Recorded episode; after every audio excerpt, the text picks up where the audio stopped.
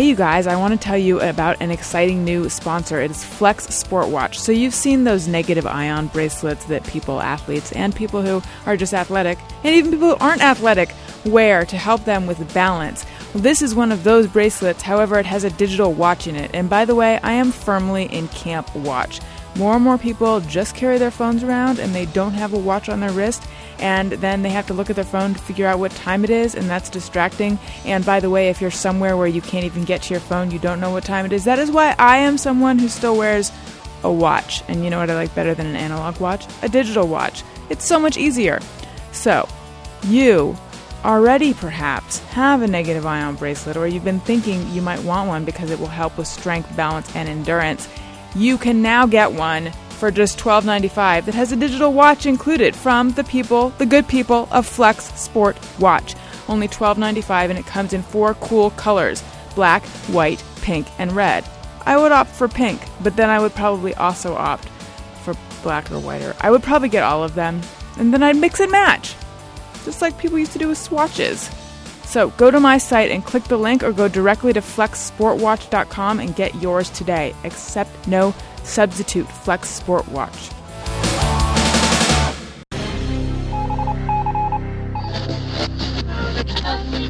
You're listening to the Ace Broadcasting Network.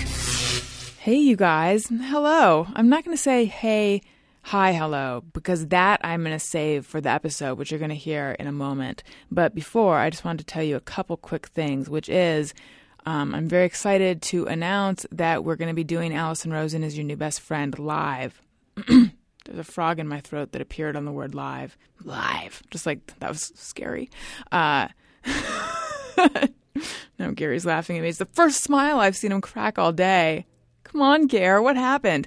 Anyway, you can come see Allison Rosen is your new best friend live at UCB Theater in LA on May 24th, and our special guest is Garfunkel and Oates. So I'm very excited about that. So for more information, go to AllisonRosen.com and you can find out about tickets. They are extremely I was going to say affordable. I'm just going to say cheap. They're cheap. So come on out, won't you, and support us on our very first show. And also, this show has hit, it's actually over now, a million downloads. So, um, um, what should you do in honor of that? Just keep doing what you're doing. Yay. Yay for us. And let's see, I'm trying to think if I want to share with you some stories or if I want to just hold those in like someone who's toying with you. Hmm. Hmm. Well, actually, this is not an interesting story. It's just a sad state of what's going on in my life. So, right now, two people in my family are recovering from surgery.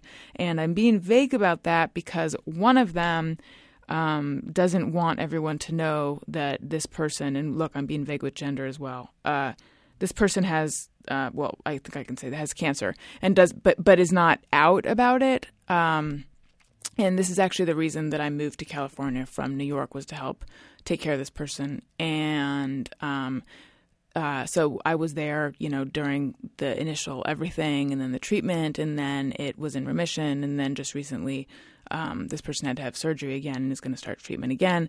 So that's all going on, and then another person in my family uh, just had surgery, but that's was uh, the recovery is kind of bad, but it's not anything you know scary and major. But I'm being vague about that because so as to not give away the other thing and blah blah blah. And that's a whole long story. And my feelings about having to keep everything a secret, uh, which perhaps I'm not doing that well. That's a whole topic for a separate day. But um, I have been going back and forth between Los Angeles and Orange County, uh, where where it's like Downton Abbey. I don't know if you guys are watching that, but or watch that, but there's a, a, portion of the series where they turn this big mansion into a hospital. So that's what the house is like. It's like a small one floor Downton Abbey of sickness and moaning and people walking around holding their sides and things and I was driving back to that house from Irvine because we did a live show with the Adam Carolla show, and I was, you know, in a totally fine mood. And then I got a couple blocks away from that house, and I just started crying uh, because it just kind of hit me. Like that's the thing is that because I live in LA now and I have a whole life separate from all of that, um, I'm really able to a degree to compartmentalize, and I don't spend all my time thinking about all that, which I think is healthy. I don't think I should, uh, because if I did, it would just completely hobble me from from everything else in my life. But when I'm there, then I'm reminded, and then I feel guilty for not thinking about it all the time. And I have had to kind of um, make some boundaries, which I feel like is sort of like such a cheesy thing to say anyway. But I haven't been able to be there nearly as much as I would have in the past, um, and or as much as I think they would like me to be there. So I do feel like an asshole that I've had to say I can't. I just can't be there. Um, because I have a job and I have all this other stuff. So that's I basically walk around feeling like an asshole. Um, and I'm trying to deal with all of that stuff, a lot of the guilt that I'm putting on myself more than anyone's really putting on me. And I was going to tell you a delightful story about how a year ago at this time, um, I got together uh, with my boyfriend on my birthday for the first time. That and I'm by the way, that was not an admission of sex or anything grody like that. I'm just saying that's when our relationship started.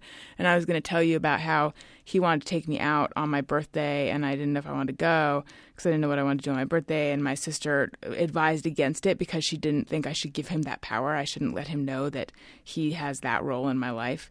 Um, and then I was not going to, but then I decided to, and then everything turned out happily ever after. But I've wasted so much time talking about disease and sadness that I cannot take this time to bring you guys back up. So that story will have to wait. Uh, anyway, please turn your frown that I gave you upside down and enjoy this episode with Janet Varney. Sorry, I'm a bummer. I love you. Allison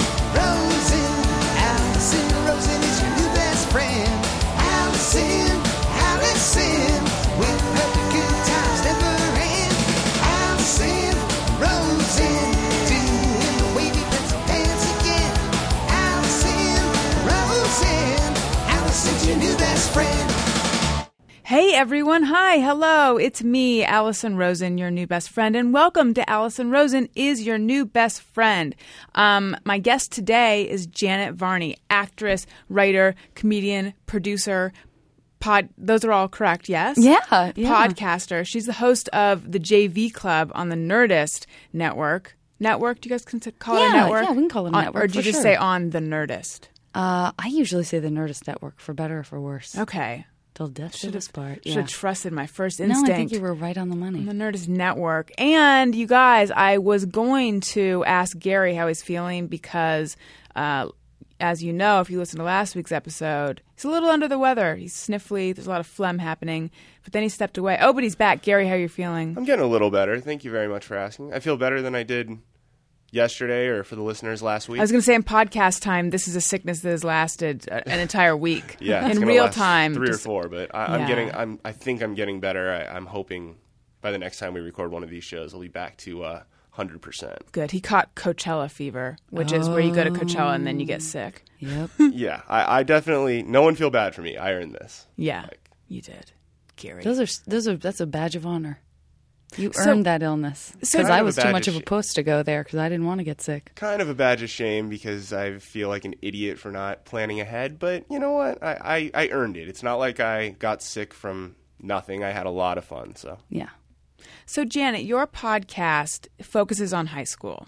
Yes. More or less, yeah. It's. I mean, that's sort of the way into what we end up talking about. It, it's it kind of veers off wildly from from that uh, from episode to episode, but it seems like a pretty good way to kind of get to know someone quickly. Yeah. which makes sense to someone like you, who's also people's new best friends. Yes, I know. I feel like we're kind of we're kind of uh, swimming in the same end of the best friend pool. It's good. Which is yeah, it is. good It's positive stuff. the pool has been warmed. Yeah. Um, yeah. So, what intrigues you about how someone was in high school, Well, what, how, what their experience of high school was like? Yeah, what what we talk about on the podcast a lot. I'm by the way in my headphones. I'm hearing myself in such a crackly way that I almost feel like I'm broadcasting from a, pl- a different planet. Um, Oh, that's I'm very good. fuzzy. I'm I'm very very fuzzy. I'm covered with a with a sort of a peach fuzz, Okay, Uh, like voice like wise. you've recently hatched, or you've been around like for, a recent like, your I'm a voice. little baby chick. Oh, your voice is so cute. Let's uh, talk to Gary about that. Gary, did you hear that? I did. I'm not hearing it in here, but I'll. Uh, It's kooky. That's all right. it's oh sick. no, no, yeah, no, it's there. Um, I'm so I'm very fuzzy, but uh, but I I'm trying to adjust, make things happen by adjusting my. I wonder if she uh, were This to is not fun for anyone to have to listen Try to, a guys. different set of headphones. Would that Um, maybe? You know, I just twisted the dial, and now it sounds maybe a little bit better. oh, good. Uh, sometimes all it takes is a twist of the dial, guys. That's just advice. That's just good Or a old flick of the fashioned button. advice, or a flick of the button, a flip of the switch, even. Um, I- I think what we talk about on the podcast a lot is I think what became clear to me when I was sort of thinking about LA and thinking about Hollywood one day and thinking about wanting to do a podcast and not really sh- being sure, like wanting to sort of have a point of view. I thought I. I think about how many times I've said about my life now, like, oh, it's just like it's like high school. It's like, Yes. what clique do you belong to, and where do you know how in what way are you pigeonholed based on what you look like or how you dress or uh, who you're dating or anything like that. And um, and I and I thought I just don't even feel like I'm that far away from that girl that I was then. And I had been having conversations with girlfriends of mine about that and kind of asking them like, is it me or do I feel I just feel so close. Like even in my 20s, I almost didn't feel as much like I do now as that sort of 13, 14, 15, 16 year old girl. And uh, and they were like, "Yeah." And so it kind of seemed like a really relatable thing. And I at that point knew I kind of want to really I had wanted to really focus in on women, which was also kind of a weird left turn for me because I've Always been mostly into with dudes? dude- well, yeah, I mean, like total dude, like dude Right. friends, and and um, I, I think I've had. I've had such- a weird relationship with my mom when I was little that I just I had like trust issues with women. I just felt like I got hurt by them and stuff. And Mm-hmm. Were you one of those people who was always like, my best friends are guys? Yeah, kind of. But I was never. That's. I mean, there are too many girls out there right now listening who I grew up with who would be like, "Are you serious, Varney?" But I, I had as many male friends as I did female, and mm. I was always a really one-on-one friend.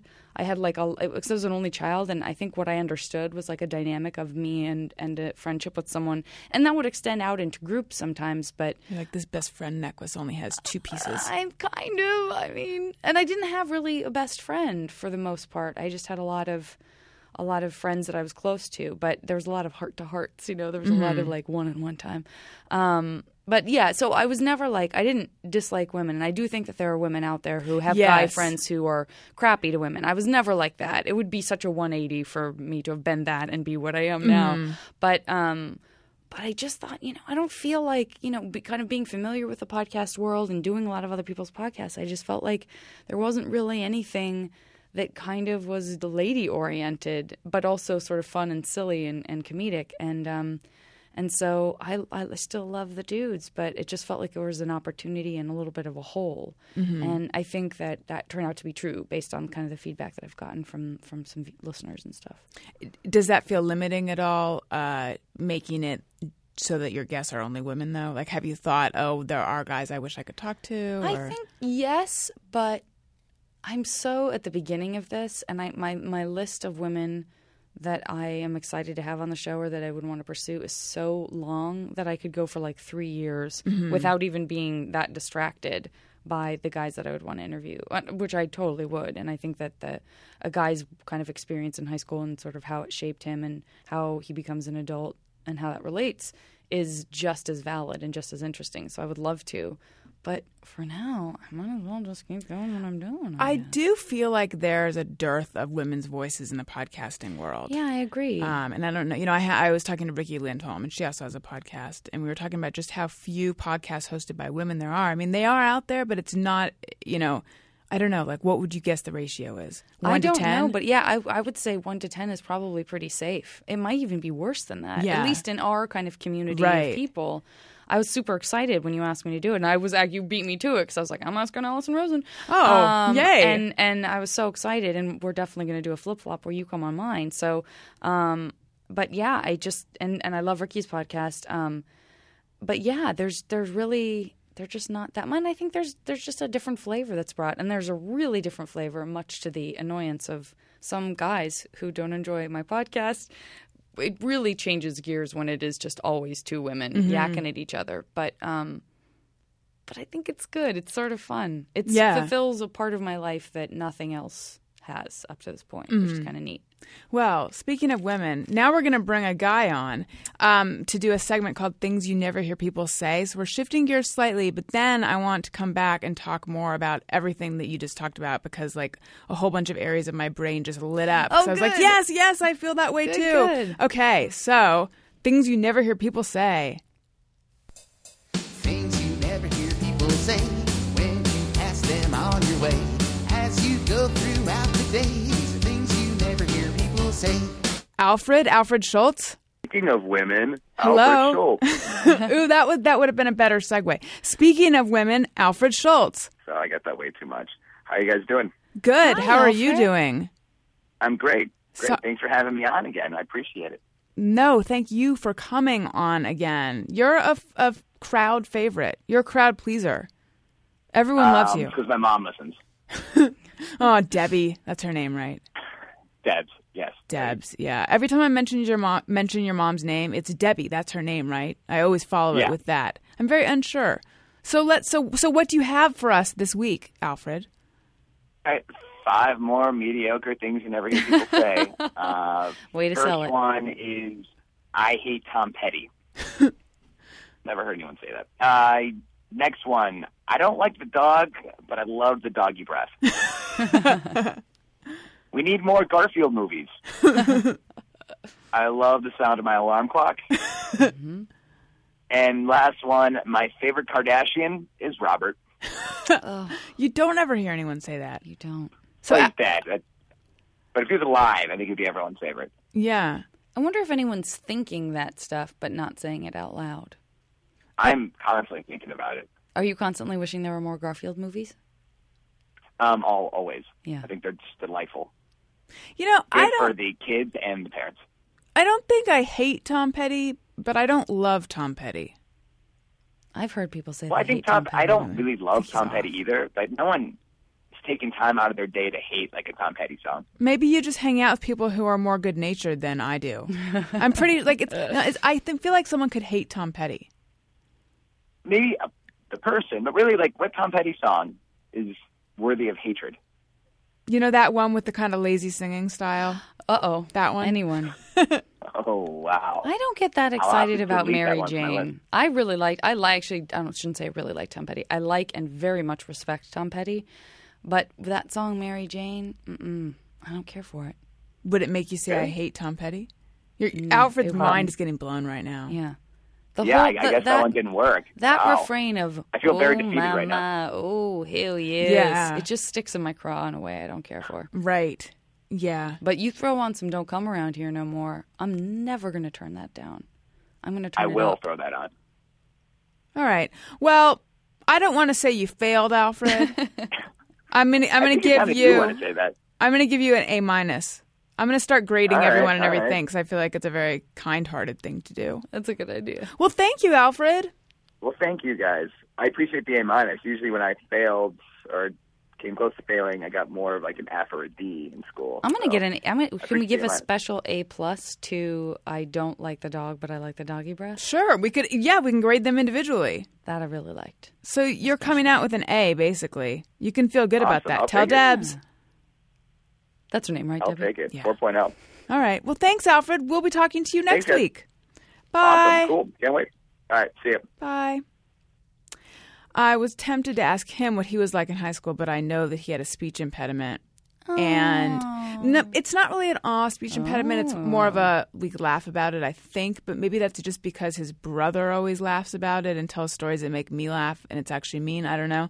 But I know that if we we Alfred laughs about it as well. Okay. So I know that if we were to talk about it, then it would result in me wanting to make him kind of do this, the speech impediment. Right. He's not my dancing monkey. Yeah, it's not fun to be to have to say to someone like, "Do that voice," or be told, "Do that voice." Mm-hmm. Yeah.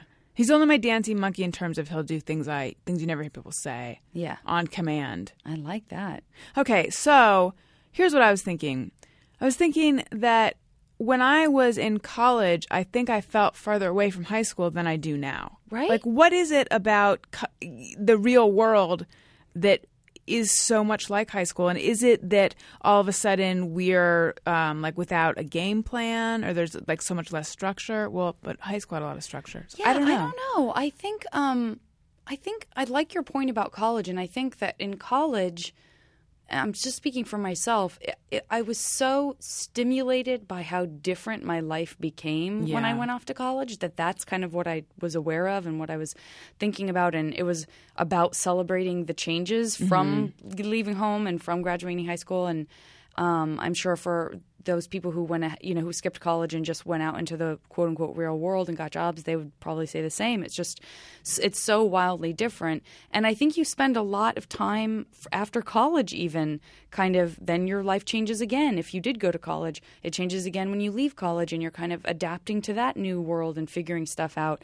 And maybe it's not until your 30s, uh, by the way, have given this question no thought because it's a great question. I never thought about it quite this way before.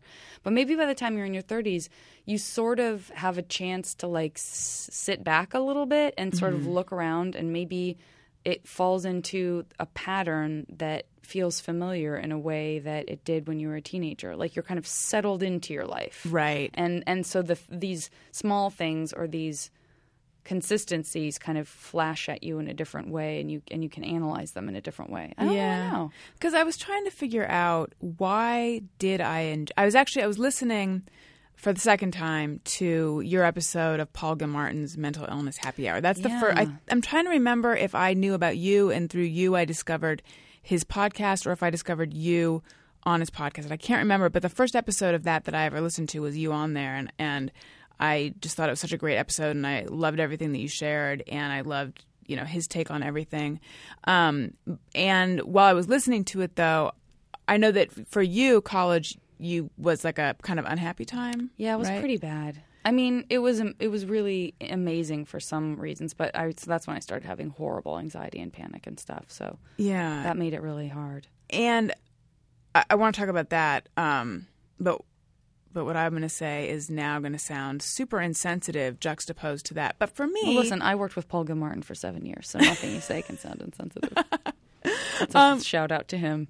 Wait, is, does he say insensitive things all the time? Oh my god, totally. In the best way. Like he absolutely unintentionally says things that are super insensitive and then has to be told they were insensitive and then is like incredibly chagrined Oh, because he has a heart of gold but so he there it's a it's a joke with us like the people that worked on Right. that show with him where he would just say that was dinner and a movie, bullheaded right? yeah That's so funny. That's like the other side of him that he alludes. Like I feel like there's Yeah. people on there on people. There's so many podcast personalities that allude to these like sides of themselves that you don't really s- hear on the podcast, but you just know they ex- like Marc Maron is one where I feel like it's you know he was this crazy asshole evidently years ago, but he doesn't come across that way. Yeah. And Paul Gilmartin comes across as so soft and gentle and nice. So that's Yeah. interesting to know that he's, he's got this he's soft he's side. soft but sometimes he, yeah sometimes he just doesn't he's just sort sometimes he checks out and just something comes out of his Right. mouth and he didn't realize Oh. god i love that man so much Me I'm too. so glad I don't he know has that well, side of him yeah. he would love you i'm sure he would love for you to do the podcast Oh, I did do it. oh well there you Mhm. go Yeah, we've been in love ever since. Um, but just not the same depth of love that you have with him as someone who actually knows him well. Yeah, I only mean, know him we in got, a little bit. Yeah, when you work because we shot in Atlanta, so we were together like on the flight there, and then the whole time we would be there, and we traveled a lot actually for that show. So we know how to. We know that we travel together well. So we could almost be married. But he's got a wonderful wife. That bitch. Um, so for me, college, I really think may have been. I don't want to say the best four years of my life simply because when someone describes something in the past as the best four years of their, of their life, I think, ugh, you're a sad kind of person. Right. You're but it really, yeah. yeah, you know, because it's supposed to just always be getting better. But it really was a phase of my life or a chunk of time that that I look back really fondly on and I just loved it. And I was thinking, why though? What was what, what was it about that time that was so great? And I think for me, college was the first time that I experienced the world like this all these things that I had hoped could be true are coming true. This is this is great. what I always believed was possible but had never truly experienced before in this really reassuring way because I grew up in Orange County, California, which is also where Gary grew up, and it's a very um, homogenous kind of. It can be homogenous and shallow, and I never felt like I fit in, and I always felt like weird, sort of, just uh, you know, I the things that I valued were not what people in Orange County valued. And all of a sudden here I was in college and I was around people that were funny and they were smart and they liked me and I got along with them. Yeah. And I was sort of being rewarded for the things that I had always valued, like, you know, intelligence and being thoughtful and analytical and all that. Um, and then it's just been downhill ever since. I mean, not really. Well, you know what? A lot of people. Oh, Gary. I'm sorry. please. That's that's very well said. That's that sounds a lot like how I felt leaving Orange County and getting into college. and Yeah. college I think It's- that's the real. I mean, I and I've, and I've talked to a lot of women on my podcast who had that experience too, who just really felt like a little bit of a purgatory situation in high school because it was so localized to where they were, and if you weren't if you weren't in a community of people that really you know reflected back your values or what made you excited or what you were interested in artistically or anything like that, it can be very oppressive. Mm-hmm. And I've talked to a lot of people who feel like college was really when they came into their own and, and got to not just be who they were, who, because they were in high school, but like Right. express who they were in a totally different way and have and be and connect with people Yeah. as that person. Absolutely. Um, I, I know we're in the middle of talking about this, but once we started thinking about high school, I immediately flashed to what you said right before the podcast. Oh yeah, I I'm losing my mind over this a little bit. no. Okay, so we In should a great way. We should talk about this. So I said to you that I think that my boyfriend went to the same high school as you did, Which Um, immediately I was already like, what? and and he had your dad as one of his teachers. Again, what? And then I said his name, and then you And his first and he, his first name, by the way, is very regular. It's not like his first name was like Sterling or something where there could only be one. God, I kind of wish it were Um, though. and I don't remember ever knowing his last name. Okay. So I the fact and that his name is Daniel or Dan. his name so is Dan. So the fact that based only on me knowing his name was Dan and that it's Allison's boyfriend, who I don't, by the way, know very well, Mm-hmm. just based on that and the fact that we've and then and then he told me, uh, then she told me how old he was. Within all of that, and I went to a very large high school. I immediately guessed right on the first guess. how who it was. How though? I don't know. That's what's weird about it is Yeah. because 'Cause you said probably a lot that, and I thought, okay, he was a senior, and I thought, all right, the only one that springs to mind is this guy that was friends with this guy I had a huge crush on, and they were like inseparable, and their names were Dan and Matt. and I said, did he have a great friend named Matt? And you said yes, Yes. and I just lost my mind because I. I had such a crush on his friend when I, I guess I was a f- freshman or a sophomore when he was a senior, and I would I was it was that whole thing where I, I didn't do this with that many people. I I but my crush on him was such that I would like you know I kind of got a sense of where he would be in the hallways and like would try to walk that way so that I would see Right. him and. I was a total Weisenheimer, so I wasn't really shy in the conventional sense. But I think he had a girlfriend, and I just wasn't, and I wouldn't have ever stepped over that line Yeah. anyway. So I just sort of I- like, I mean, I feel like that's that's how everyone is. I don't know anyone in high school that's like, I'm going to not have a crush on this person because they're with someone else. Like that's just standard, right. you know. I, but I feel like she didn't go to the same school or oh, something. really? either, so she's like a mystery person. But I adored him, and I knew he was funny because somehow I knew. I guess maybe through my dad. That's so weird because my dad Your dad was an English them. teacher. Mhm. Is that right? Okay. He was an English teacher. And uh, and I know that he loved them, and I and so I had a relationship to them to the point where yes, please tell Dan if he doesn't listen to this. I 100% remember him. I have a complete picture of him in my mind. Um, they were both like wiseacres, and I really Mm-hmm. appreciated that because there weren't that many like clever, sarcastic, dry people that I can remember Yeah. at that school, and and they totally were.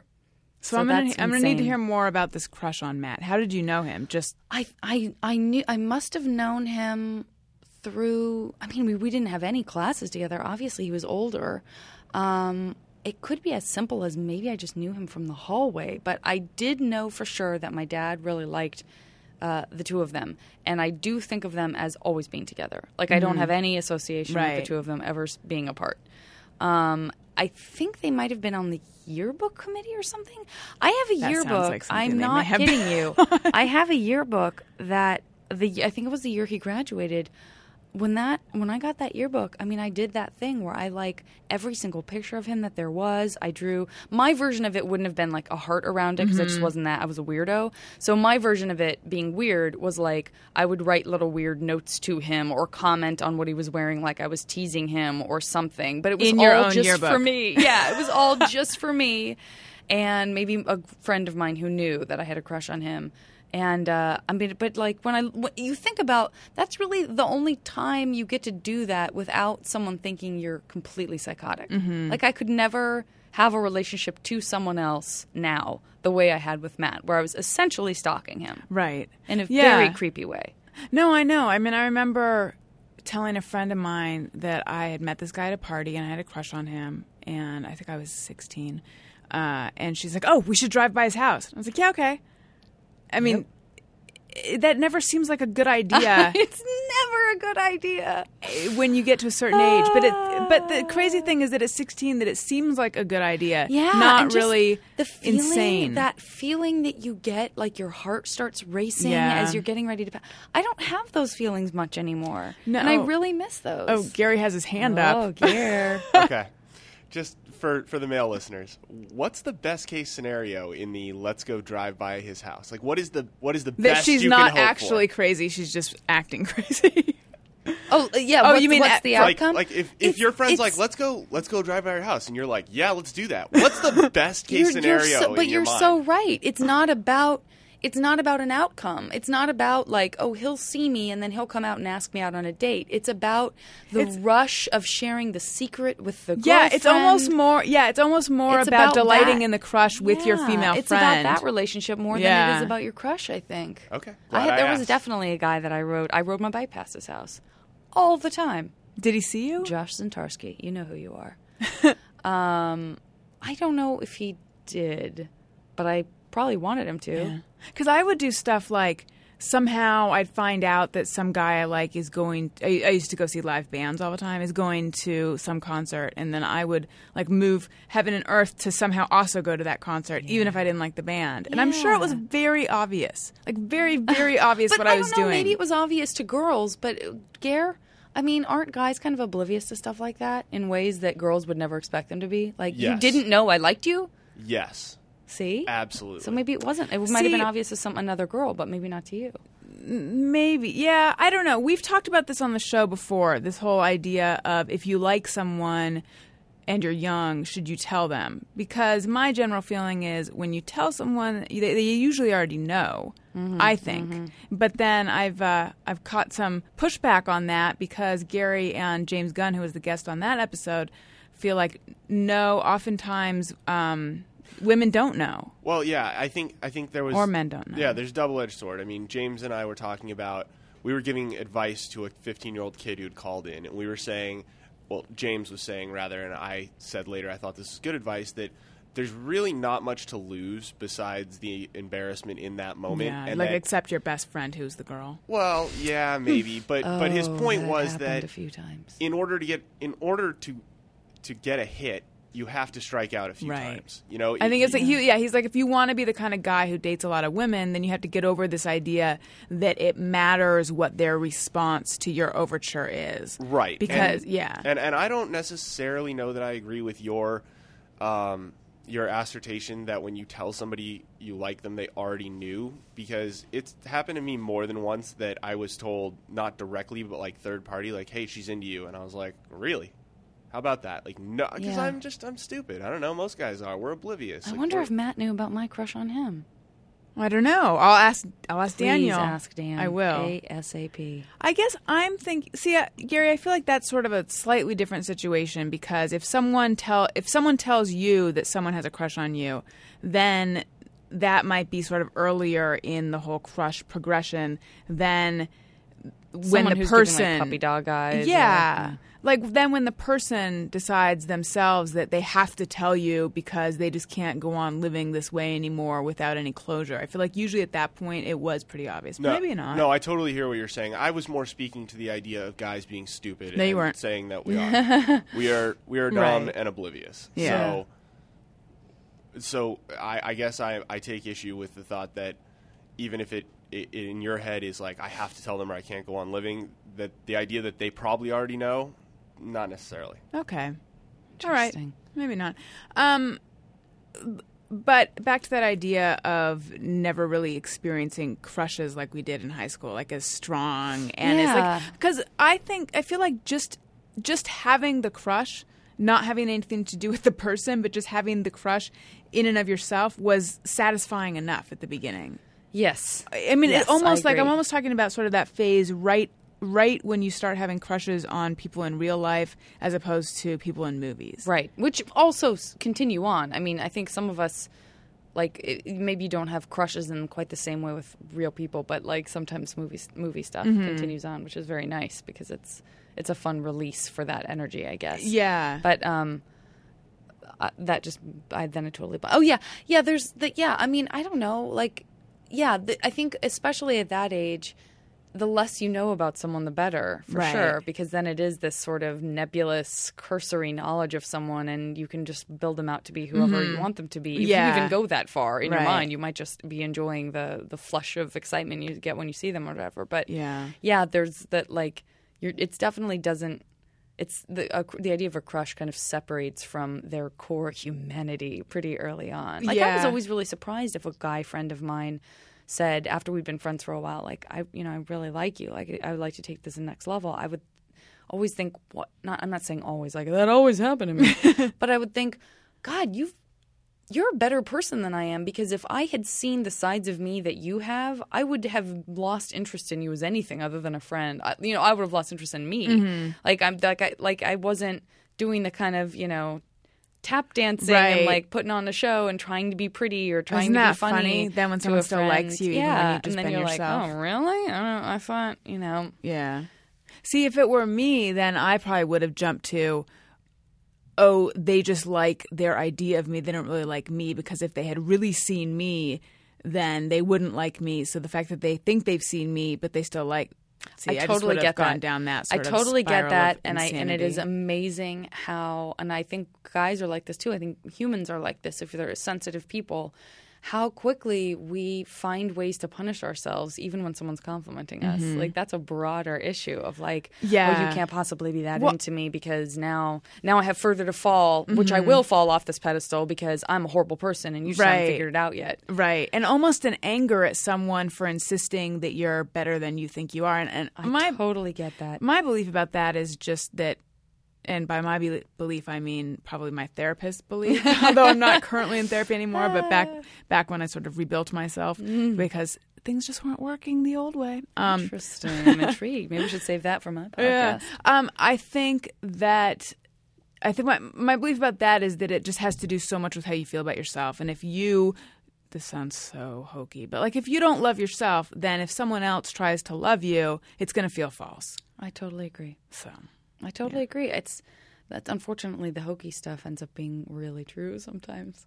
So- much to the chagrin of those of us in the comedy world who like sh- kind of shitting on everything. Yeah. Oh, yeah. Well, I love that the description of your podcast is you say like warning contains sincerity. Yeah, I felt like I had to put that out there because I I knew I have I love doing uh, other people's podcasts and I think and some of my favorite things to listen to and watch are completely ironic or just snarky or whatever but um I just felt like I wanted to I sort of wanted to in my own s- snarky way uh, acknowledge that there's you know there's like real touchy feely stuff going on on the podcast which there definitely is but hopefully it's not so you know in your face that it's like disgusting So it's not. I love it. So what? Uh, what were you like in high school?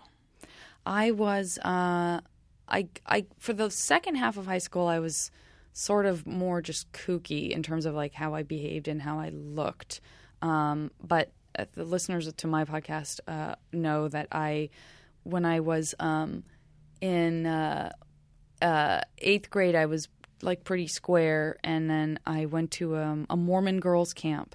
My mom had really wanted me to go, and I always felt like I Were you disappointed her. She's Mormon, but my dad's an atheist, and um, and my dad really had like he reared me, Mm-hmm. but my mom had uh, shared custody, and I would have to go to church with her on Sundays, and I just always felt like I I don't know, I just I just felt it was my own stuff, but I just felt like a terrible daughter most of the time to her and a great daughter to my dad. Um, it was like when they divorced, it was like I took his side, I guess, and then I never and then I never really forgave myself for that later. But um, so I ended up going to this camp, even though I was always the one who was like, "Hey, you guys believe my dad's going to hell because he's not," you know. Right. Um, but there I was, and I just fell head over heels platonically in love with this girl at this camp who, I mean, I, I, this is such a long story, and it's like, it's, but it's one of the most interesting things about my high school experience because it was so intense. Um, uh, we were sitting around the campfire, and I was younger than I was a year younger than she was, so I was in like a different cabin with a different group of girls. We didn't go to the same ward, which is a whole thing about ch- Mormon church, the way it's organized. Um, but Is a ward. Uh, a ward is like a parish or whatever. It's like base they did they they base it on where you live. So it's like a where you would go to school kind of the same thing. And so this girl didn't live anywhere near me. So I'd never seen her before in my life. And the everybody had to do a skit the first night of camp. Each group had to do a skit. And so we did our stupid little skit. I'm sure I was like pushing too far, trying to make it too funny and too edgy. Um, and then these other girls come out and they're doing this skit and there's a girl who has like dyed black hair and like just a sort of a weird Cleopatra bob and she had like she might have even had dark lipstick on like really dark I mean for a, for a girls camp in the middle of the mountains that was Mormon based Right. this girl was out of this world and she was missing part of her finger. If she ever hears this I hope she doesn't mind that I'm telling this story. Um, and she was like incorporating that into sketches in this dark amazing way. And I I don't know I've never fallen in love with anyone at first sight platonic or otherwise except for this girl. I was done I was like I don't know who this is but she's I I've never I'm exploding and I couldn't wait to meet her. I mean, I was a, I was a total little boy. I just like went up to her and I was like, "Hey, um, I'm Janet. Oh God, I thought that was really funny." I just was I fanned out on her, you know, and um, and we just, I mean, within like five minutes, we were inseparable. We were would I would sneak out of my cabin to sleep in her cabin with her because I was so in love with her. And it was like the most intense week of my life, and we got really close. And she was really into like The Cure and Depeche Mode, and I just completely changed everything about myself. I started dyeing my hair orange. I started wearing black lipstick. I started wearing like dog chains on my neck and on my wrists and stuff. And uh, we started doing drugs and What going drugs were you doing? I started doing LSD. Wow, it was in eighth grade. crazy. Uh, ninth grade, Ninth but I was grade. 13. I was 13. oh, right, because you skipped kindergarten. Yeah, yeah. you remember? I- I just remember Paul. Gilmartin's podcast, Right. Um, and so I would not recommend that to any young listeners. LSD Um, or skipping kindergarten. uh, skipping kindergarten, I, you know, we neither. They're both really important to. Uh, no, I uh, the skipping kindergarten was fine. Uh, she said humorously, and then, uh, but but yeah, taking taking those drugs really young. I, you know, I don't really know what I did to myself, but it wasn't good. Um, but uh, and so I so the first couple of years of high school, probably into my junior year, maybe. Um, I was sort of that that girl, and then and then I kind of just I guess I grew out of that, and we sort of had a like a falling out, which I feel terrible about. Um, and then my my friend circle kind of opened out a little bit, and uh, and then I was just again, then I was just kind of a weirdo. Like I like I stole clothes from the drama department, which my drama teacher. Um, unbeknownst to me, had donated some of his clothes into. So one day I came to drama wearing like a 70s man's shirt. It was like a green polka dotted shirt uh, with a really wide 70s collar. And my drama teacher said, That shirt looks really good on you. And I knew I had stolen it from the drama department, but I just looked at him square in the eye like a badass and was like, Thanks. And he goes, It looks a lot better on you than it did on me. he was ready for this one. he had his comeback ready. So, The, yeah. The funny thing is that when, as you're telling that story, I'm watching your body language, and you're kind of cringing, like, oh, you, like you can't believe that you stole clothes from the drama department. Yeah. And maybe I just have no moral compass. I mean, not that I think it's a good idea, but I feel like perhaps you're uh, flagellating yourself more than necessary. Well, I appreciate one. that. Yeah, I appreciate same that. I, thing. I that's Okay. very nice. I think the general amount of stealing that I did, never from a person, never, ever, ever from That a is a friend or a family, through, nothing though. like that. But I definitely was like hooked on shoplifting for a while, stealing things I didn't need, I didn't want.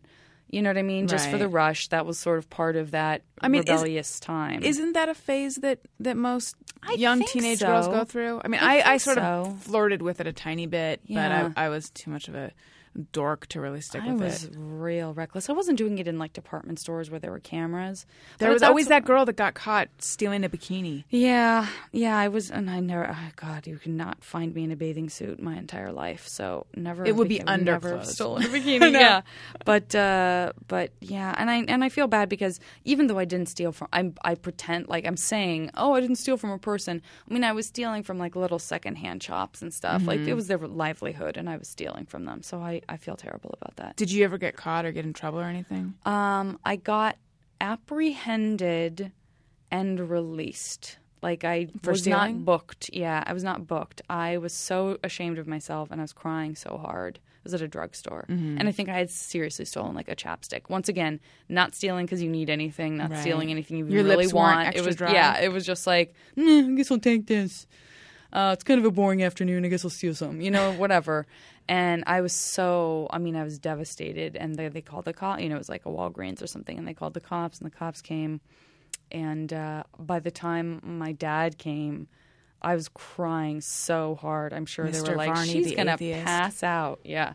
If we don't just like give her a pass. But I definitely was grounded and stuff.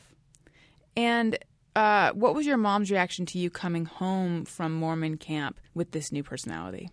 To be honest with you, I think it was just par for the course to her because I did, I was kind of a bad seed with her. But my dad was so, he had such a, a strong belief in me that even when I was doing that, he was like, I know she's still a good kid. I know she's still smart. He just didn't worry about it as much.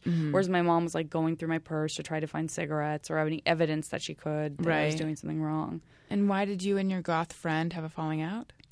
Um, well, she was getting ready to graduate, and I think here's the here's the simple answer. Um, I think the simple answer is, and I was just talking about this with someone who had a similar friendship. Um, we it's that passion and that fierceness and that excitement of having that friend who you are you inseparable with, and we for a long time we wanted to be the same person. We just wanted to have everything in common. We wanted we loved the idea that it was like take one or the other of us we're the same. um, and we really lo- we just loved that. And I think at a certain point I started to get really I, I can't speak for her, but I started to have an identity crisis and I started to feel like well, I I, I want to be special, and I, I don't want someone to think that I'm just like someone else, and I don't want a boy to think that going out with her is the same as going out with mm-hmm. me or something like that.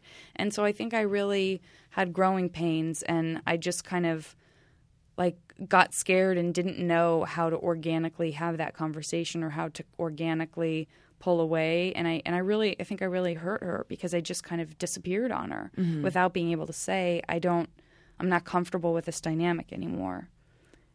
Have you talked to her since, or do you ever look her yeah, up on we're, Facebook? we're or in touch a little bit. I, I just sent her a little uh, email for her birthday.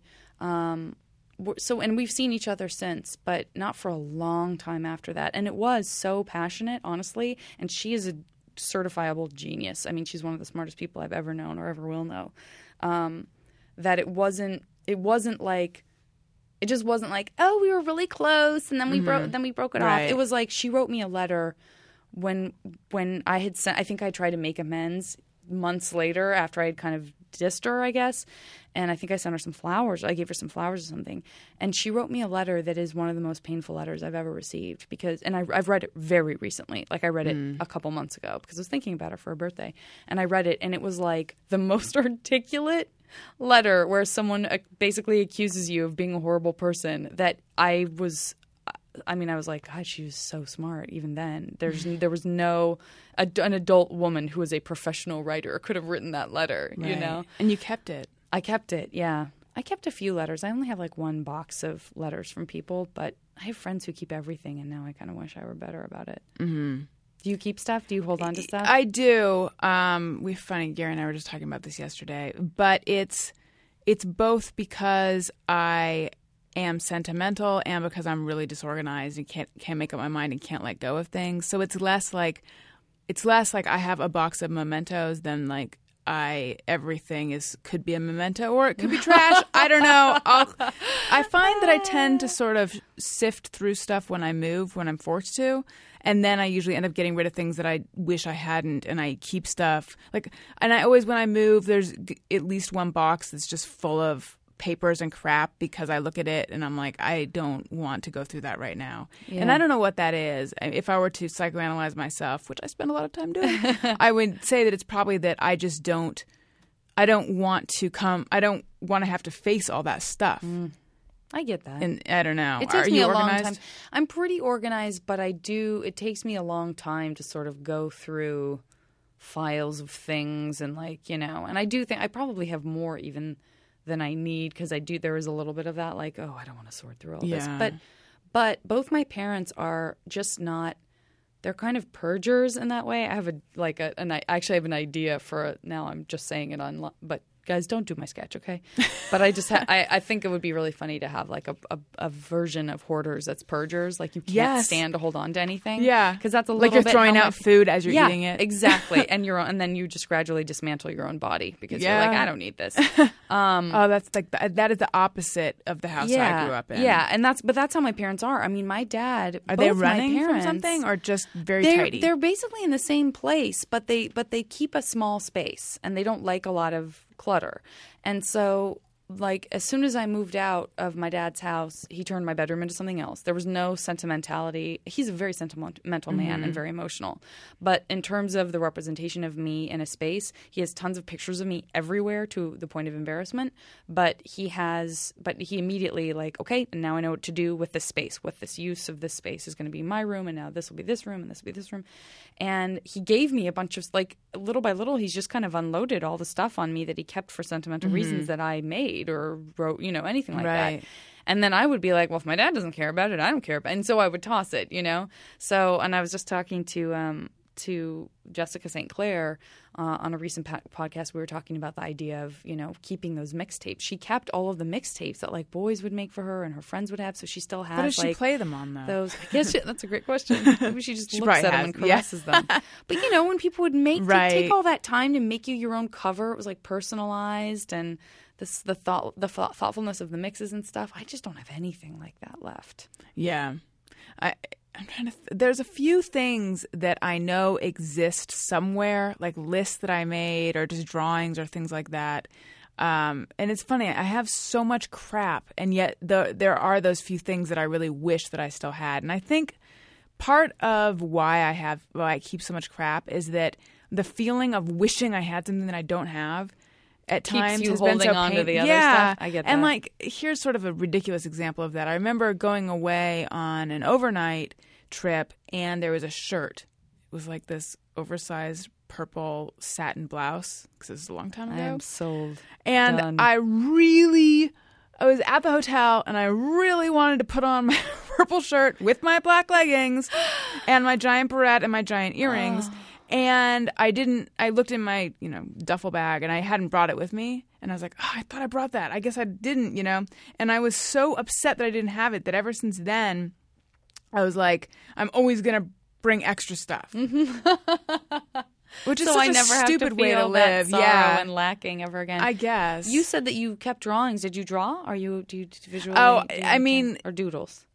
They were i think they were more doodles yeah i mean I, I did do some art but that was never i was i was a writer i mean that was more my thing Mm-hmm. um, i went through phases where i did sketches and things like that but i was i was never super I wasn't into either. it I was terrible at it. I I, felt thought like I you was. were, i thought i heard that you do like installations and things Well, that's a thing I discovered about myself literally two years ago. Like I just didn't. I liked. I've always liked making stuff with my hands, but more on the crafty side. And I had never like drawn or painted. And um, my I was with a guy for five years uh, before I was with Chris. Whose, his name was also Chris, unfortunately. Um, so I had like 13 years of Chris. But see uh, i that might not be that unfortunate though because at least then if you mess up the name or something not that their moms also had the same first name. I thought, okay, that's totally weird. It was totally Yeah. weird. But he, but Chris was uh first. Chris was um was an amazing visual artist. He had gone to school to be. A, I mean, he was a painter and a graphic designer, and um and he was just amazing. And I kind of had that like he was so good. I started to think maybe I could try to like the canvases are just sitting here. There's extra paints, and so I would like futz around and then just immediately be like, no, I can't do this Um, because he was so talented that it was you know encouraging but in, then ultimately super intimidating. But i always wanted to be able to do fine art. Like i i feel like i understand even if i'm not great at all the other forms of mm-hmm. or, of or creative expe- expression i feel like I can sort of dip a toe in. Like I'm not a good dancer, but I can kind of dance if I need to. You know what I mean? Um, whereas fine art, like just being able to draw or sketch something Yeah. easily, I just am so amazed and impressed and and intrigued by it. It's like a whole different language to me that I can't really wrap my head around. Yeah, yeah. Daniel is actually uh, a pretty skilled artist, Nice. and his his parents are both. Um, well, no, his his mom and his stepfather were are, were our artists, um, fairly accomplished, and he'll send me drawings that he did on his iPad. Like there's all these applications, Yeah. uh, where there's like brushes and calligraphy pens and all these different things. And I look at that, not the drawings he sent. I look at the at the actual applications, and I'm like, these are so cool. But I know if I had it, I would just. It would be like what I do when I'm at Staples trying to buy a pen, which is just writing like squiggles with different pens. Yeah. Yep. Same. The thing about fine art, though, is that it involves. I think it would involve needing a lot of space, and it's kind of messy. Yeah, you're right. You're right. That's the most. you'd That's actually have, very like, uncreative studio. of me. You'd It's so have- messy. you want to have like the guest house that you converted into an amazing studio, and you know. Exactly. So I need to um, mention something that's also wonderful and creative, which is one of our sponsors. Wonderful. And then I'm going to come back to talk about more of, of everything we've been talking about. Um, so Mother's Day is coming up, and Mother's Day also happens to be my birthday, which is important to me. It's probably not as important to you guys, but it was important to my mom. And because my birthday was Mother's Day, I was saying this recently. I feel like my mom always got short shrift on Mother's Day, and it wasn't until recently, sort of, that I started realizing that Mother's Day is actually a big deal and people actually send their moms things and they go out to lunch and it's more than just a, a sort of oh happy mother's day i guess which is how it wasn't in my house. I'm sorry Right. mom. Um, so if you're trying to figure out what to give your mom might i recommend sherry's berries? These are big juicy strawberries that are dipped in chocolate and not just one kind of chocolate but all different kinds of chocolate. There's white chocolate there's chocolate chocolate dark chocolate milk chocolate. Some have chips some have swizzle some have nuts and they're beautiful. And I'm not lying because they send them to the studio. and they're fucking amazing. They are, I yeah. love those I know. they send them to the studio. fantastic. I don't think we have any right now, although there's a box in there with a lot of spots where the berries used to be. They get to the studio and they they go so fast. And as I said last week, I always start out. Someone will offer me one, and I'll be like, "Oh, I couldn't possibly," because they're very decadent. I could, and, and then pretty soon I do. And then also I like because I'm weird. I like to kind of separate the strawberry from the chocolate. I'm on board for that 100%. Yeah, I'm. Same. Yeah. Oh, you do too? Okay. you need and the to strawberry is good and the chocolate is good and it's But- very thick. You need a good mix. You need a good ratio of chocolate to strawberry. Right. Yeah. I think it. I, th- I like separating it because it ends up feeling like it's two separate desserts. Yes. Like yes. oh, I just won. Yeah, Somehow I got the fruit two and the one chocolate. thing. Yeah. Exactly. And you're probably thinking, how much are these amazing berries that you're talking about, though? Because I don't want to spend two hundred dollars. Well, you don't have to. They're only nineteen ninety nine. They start at sorry, they start at nineteen ninety nine, and then there's all different sorts of options. And actually, if you go to the to Shari's Berries, if you go to the website, which is berries.com, b e r r i e s dot com, b e r r i e s dot com, you'll see that they have more than just amazing uh, chocolate dipped berries, they also have pretzels and they have cakes and they have all sorts of different awesome things that uh, would make for amazing gifts or would make for things that you'd want to stick in your own mouth. So, 19.99. That's an over 40% savings, uh, and that's for my listeners though. So if you're not one of my listeners, you might not be able to get this amazing deal. And you have to order now though because the offer expires at midnight on Friday. So, here's how you can get them. Go to berries.com as I said and then click on the microphone in the top right corner and type in best friend That's best friend, microphone in the corner, as in Allison Rosen's your new best friend. Or you can call 866 Fruit 02. 866 Fruit 02. I'm kind of in love with that phone number. That's good.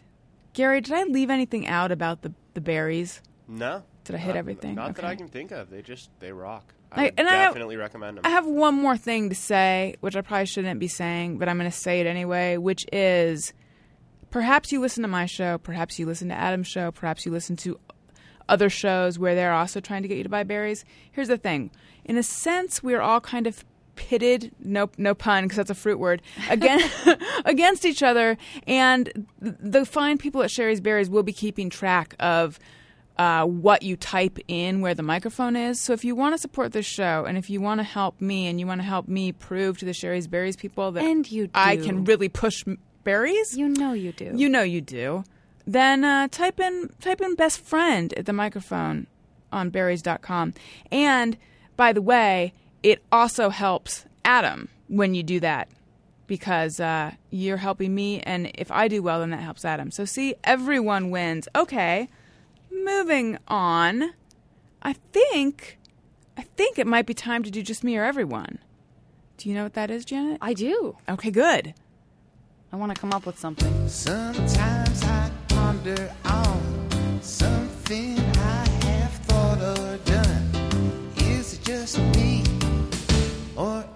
everyone? Okay. Molly Ires or Ayers says, I don't like revolving doors. They make me nervous. Um, okay, I love that you sent that in because I recently revealed that I don't like escalators. They make me nervous. And every time I say that I don't like escalators, someone, usually the guest, tells me some story about some awful accident that happened on an escalator where someone lost a limb. So evidently, I'm smart to have this fear. Um, revolving doors. I usually encounter revolving doors at the airport when I have a lot of bags with me. And so, me plus the bags and the revolving door seems like something bad could happen. So, I, I don't love them, but I don't hate them. Mm-hmm. You? I actually love them, but not because I think that they're great or helpful. I love making the person or people that I'm with really uncomfortable by not waiting for my own turn. Oh, you're that I Like person? to, I like to just be in there with them and laughing about how awkward it is when you're squinched up, slowly shuffling, Right. trying to get through. I'm not talking about a stranger. Would never do that.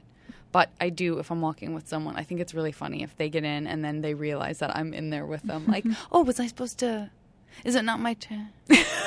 so that's how I whistle in the dark on the uh, revolving door issue. Now, okay, we have many more to get to, but you were saying on the Paul Gilmartin podcast, you were saying that you just really like people. Mm-hmm. And then I was thinking, are you one of those people who chats with strangers? Because I've been talking a lot about the fact that I always wish I was that kind of person who just Yeah. could spread joy and just be like, oh, blah, blah, blah, blah, blah, you know, and just like, oh, she's so what? Look at her sweeping through here. Although that's maybe that's narcissistic that I wish that, but I'm I I have said that I think I should just accept that I'm not that kind of person. Yeah. and I maybe I never will be. Um, I think yeah, that's a, that's actually a good question, and I and I struggle with that sometimes because I think I'm not consistent about it. Um, I do really like people. I like I. I've definitely been on flights where I've ended up talking to the person the whole time. It's never me starting it. Okay. I assume I always assume that no one wants to talk to me. And by the way, I, I often really don't want to talk to anybody, so that's why I'm inconsistent. Um, but I do feel like I can find something to talk about with anyone if I need to yeah. Um, so I don't like I'm very private in that way. Uh, and I don't open the door right away with some, especially on flights. On flights, I would say I'm the most withholding of attention ever because you don't know, and it's kind Yeah. Mm-hmm. of my time to sort of decompress. Um, but I do have unnecessarily long exchanges with people, like at restaurants and when I'm, you know, going to get my groceries, or I know all the people at my deli. I love that stuff. I love knowing what's going on with them. I always wanna be- just- see, I wanna 'cause be that the community person. feeling is important to me. I want to be the person that has those relationships. I just don't them. forge them. Yeah. When It's- I lived in New York, time. Sometimes you just have to. You see, Yeah. people, if you make your routines, people start to kind of notice. And Um, you know, for me, I think I went to my Gelson's for a really long time with I, without really saying anything. And then after a while, it was like, you know what? I know that this person's name is their name because they have it on their name tag, and I've always noticed it, and I know it. So now I'm just going to start saying hi, and I'm going to tell them what my name is. So it kind of grew out. It's not like I don't think I come off as a sort of cloying. I have an image in my mind of like a, a and all due respect, because actually I love Southerners, but like a peppy Southern like Kristin Chenoweth character who's like, mm-hmm. "Hi y'all, what's your name? I'm Janet. I like to do, and where are you from?" Like I'm not that at all, but I definitely will make a conversation last longer than it needs to at the dry cleaner if I'm just like, "What's going on with your day, Bob?" And then he tells me, then I'll be like, "No kidding." I mean, there, there's sort of more that Right. needs to be there. So that I don't know if that answers your question. I'll Gary's have- laughing I'll at have my character. I guess. moments. That's an amazing Kristin uh, Chenoweth That was good, yeah. I like that. Uh, I'll have moments of doing that, or I'll be drawn into it. It, for I guess I'm inconsistent as well. It sort of has to do with how I'm feeling that day. Yeah, I think but I'll have totally moments fair. like that. But then, as you know, as I walk out of the dry cleaner, I'll be like, "Look at me making a go of life in New York." like in New York when that would happen, I had many. There were so many. Look at me. It's funny Doing whatever. It's funny. It's like yeah, that there would be a camera on you. or You'd be part of a show. Yeah. it's like you're you're experiencing the experience after the fact, just as much for that as for the moment itself. See, I don't have my regular grocery store in LA. I'm realizing that I don't have because eventually in New York I did develop all those relationships. Sometimes I think about the grocery store that I used to go to in Brooklyn, and I think I never said goodbye to them. I, See I wonder. that? Oh, you just outed yourself as a people person. I You guess. outed yourself as a people person. but I didn't say goodbye. not- Like I wonder. I wonder Yeah, if no every now and then they're stocking the milk, thinking, "Whatever happened to her? Maybe Hope she's okay." I mean, they're I probably looking for your face on that milk curtain, missing, missing Yes. in action. So I and I'm realizing I don't have any of those. I don't think I have any of those relationships out here. We're gonna That is a forge shame for you. Yeah. You'll- well, you'll it's like you'll I- enjoy it. See, I can't. I can't decide whether I go to Pavilions or Gelson's. I would like to go to Trader You Joe's. come over. We should be. You should be coming over to my. Listen, Let's we make a shopping date at our Gelson's. Yes! I'm going to walk you through. I'll be like, "This is Judy. This is. I would uh, like that. Maxwell. This is. Are those their real this names? Is, yes, it is. This is the assistant manager, Missy. She's here all the time. She. I did have a discussion with a manager at the Gelson's one time on that really squishy mat. Do you know what I'm talking about? Yeah. I love that squishy mat. Missy. Was it For- a woman? It was a man. Uh, then I don't know because I don't know that guy. I don't Oh, like that guy. okay. No, I don't know. He was perfectly pleasant, Yeah. and he accepted my frozen entree. That when I got home, I realized it had already been opened, and I didn't want it. So There's he was two, very cool about There's that. two Dorothy's. There's two, Two different Dorothy cashiers. Is one a dot? no, I think they Could she go by be? Dorothy. Okay. Yeah, neither one of them are dots. Should we go to one of these Yeah, other ones? We're let's. hogging. I'm sorry, guys. Uh, okay. Ohio, 1827. Oh, speaking of groceries, so embarrassed to admit this, but if Hmm. I buy eggs, I'll open up the carton first to make sure none of them are correct. What's embarrassing about that? That's just sm- That's being common a smart sense. consumer. I do it every time. I eat a lot of eggs. I do it every time. And I would hate if I got a, s- a Yeah. single egg cracked when I got home. I'd be furious. Same. Yeah. Okay. Totally. Chris Ryan, three. My wife gets up six to seven times to pee a night. And now I think that's a just, Just- me or just my wife. I think it's it says J M O M, and I think it's just me or every mom. Oh. That's what That should I- be J Moem. I don't know. Okay. Just me or. Uh, I get up numerous times to pee in I the do middle too. of the night. I know I'm not supposed to drink a lot of water before bed because that'll happen, but Yeah. what can I say? I'm a thirsty person. Yeah, me too. I, I, I really can't remember the last time I slept through the night without getting up. Me neither. Whereas my boyfriend will. Yeah. He will. I, I cannot. I mean, he wakes up in the night because I wake up six or seven times to pee in the night. Um, and yeah, but but left to his own devices, he would sleep through the night. I I, I Yeah. can't. I I don't think I could do that. Never. I'm so used to doing it that I feel like sometimes I'm kind of still asleep and kind of getting like ready to get back into whatever I was dreaming about. I, I don't Yeah. really sometimes Oh fully yeah, come out of the I've sleep. kind of. I've kind of woken up on the toilet a few times. Yeah, I get You it. Something got me there. It's not just Something your it's not just your wife. Yeah, Chris. it's all ladies. it's all it's a lot of ladies. Gary, No, I sleep through the night. No problem. you do Yeah. like that's like regularly. You sleep through the night. Yes. You I, I You don't even get up no, once. I, definitely have, you know, a couple times a month, two or three, I'll have to get up and go to the bathroom in the middle of the night, but that's an abnormality. do you sleep through the night? Like you don't even wake up in the middle of the night? No, um, I, I'd say probably three nights a week I sleep from when I f- fall asleep until when my alarm goes off, and then the other times I'll wake up. Usually, once the sun's up, like something will wake me up. Somebody will walk by my apartment at like six in the morning, and it'll wait. You know, my apartment kind of shakes if people walk by, like out. I live on the second floor, so I wake up, but I I don't get out of bed or anything. I just go right back to sleep. I literally cannot remember the last time that I woke up in the morning after having closed my eyes as I went to sleep. I can't either. And I accident I accidentally while I was listening also scanned ahead and I love all of these upcoming Oh, good. Well, maybe you call They're one all out. Uh, the next one oh the next one I hadn't read. The next one is uh, is is R.J. Johnson, L.A.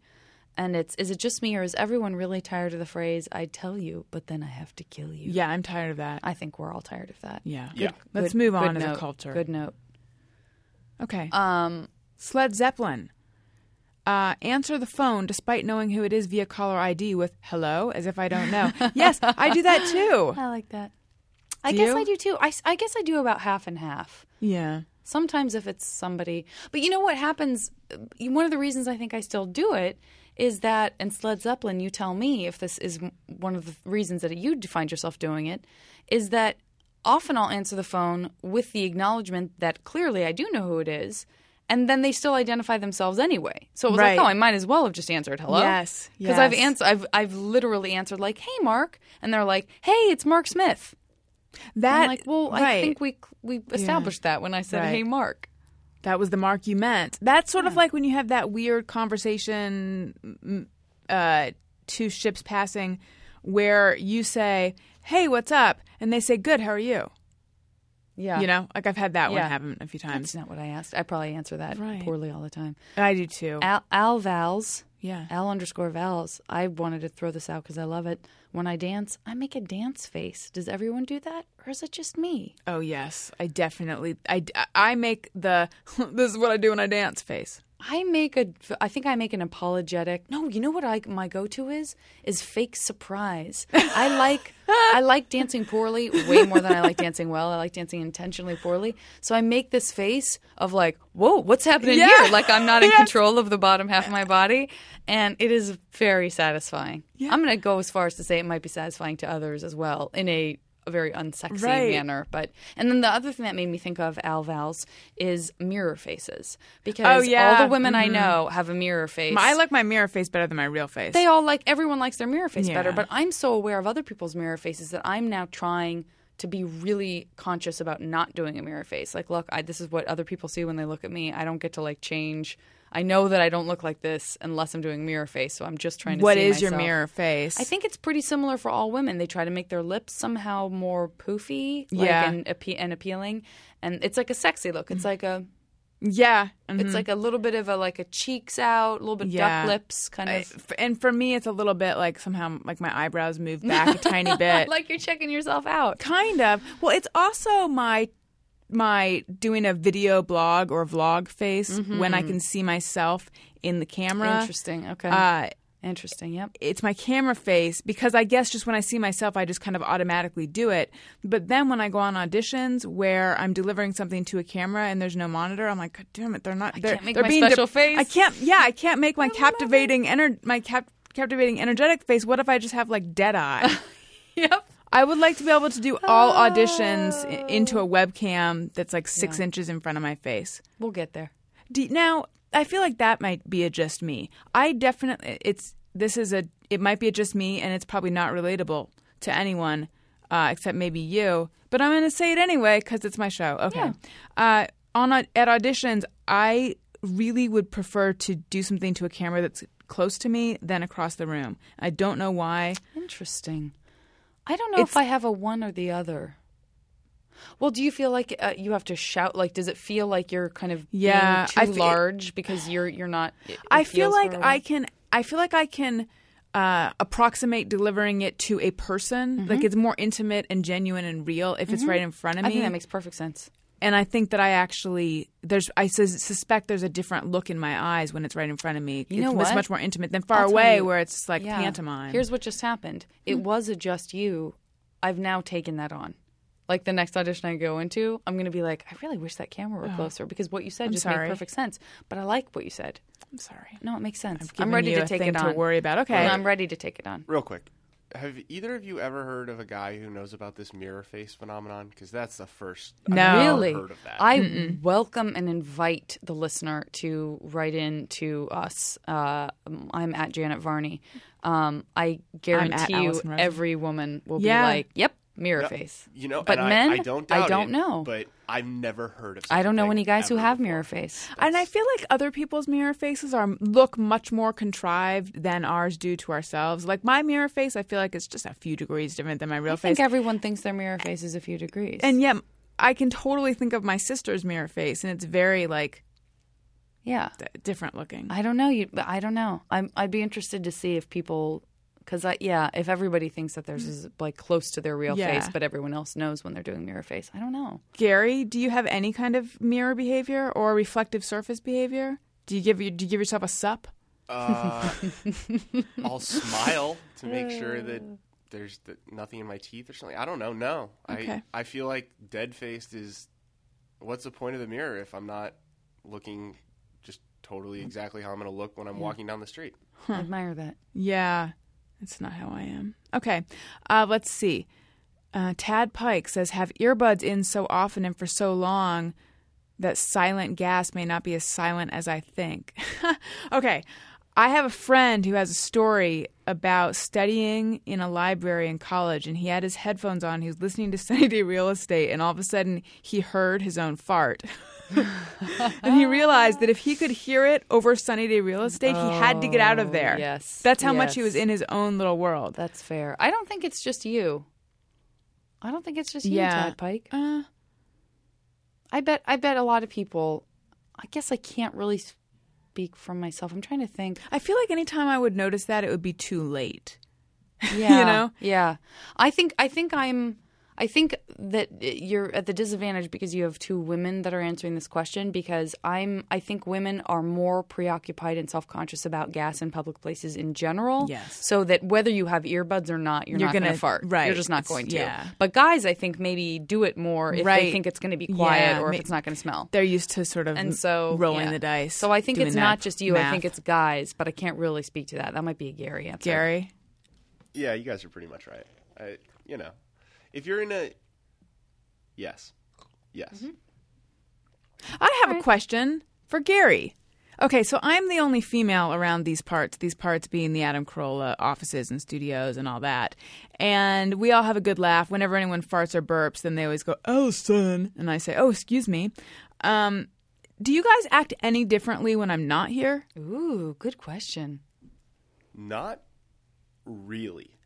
Like, I'm just wondering, is it like a fart free for all when I'm not here? Because it's, a, it's pretty farty when I am here. I, I'm pretty sure it's a free for all when you are here. It was back in the day. There was a, a girl here who Janet may know named Katie who uh, yeah, isn't who she? used to Does work she here. produce your show? Katie Levine? Yeah. Yeah. when Katie was here and she used to work in the engineering room, w- w- everyone was a little bit more reserved. I mean, not totally because Katie was cool, but like everyone was a little bit more reserved.